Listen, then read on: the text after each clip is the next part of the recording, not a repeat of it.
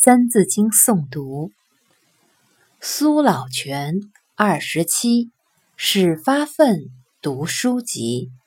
笔记老有悔迟，而小生已早思。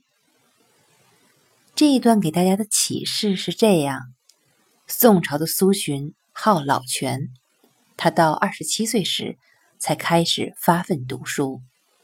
苏洵年纪很大了。尚且悔恨自己年轻时没有好好读书，因而奋发补救。我们这些少年，应当好好的把握时光，努力读书，才不至于将来后悔。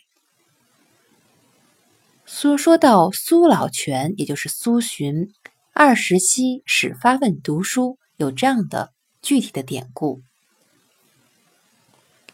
北宋时期的苏洵年轻时不喜欢读书，整天不务正业。苏家在当地呢，虽不算是什么豪门贵族，但是不愁吃喝，在眉山也算是比较有名气。苏洵喜欢结交朋友，四处游玩，在旁人的眼里就是一个纨绔子弟。他本人呢，乐在其中，浑然不觉。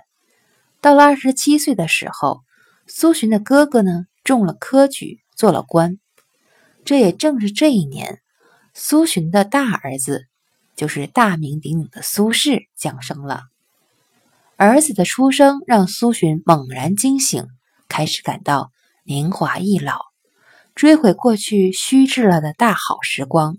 他觉得自己应该努力学习了，于是和以前的酒肉朋友断绝交往，在家专心致志的读书。一年以后，他参加考试。不幸名落孙山。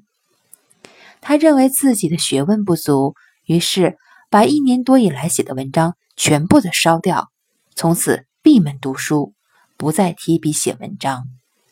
就这样过了五六年的时间，他的学问有很大的进步，写的文章文句优美，见解也非常的独到。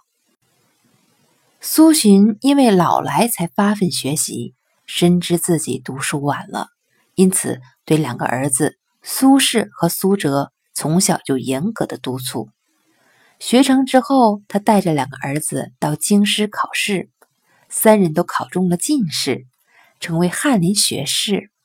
所以，苏洵和他的两个儿子就被后人合称为“三苏”。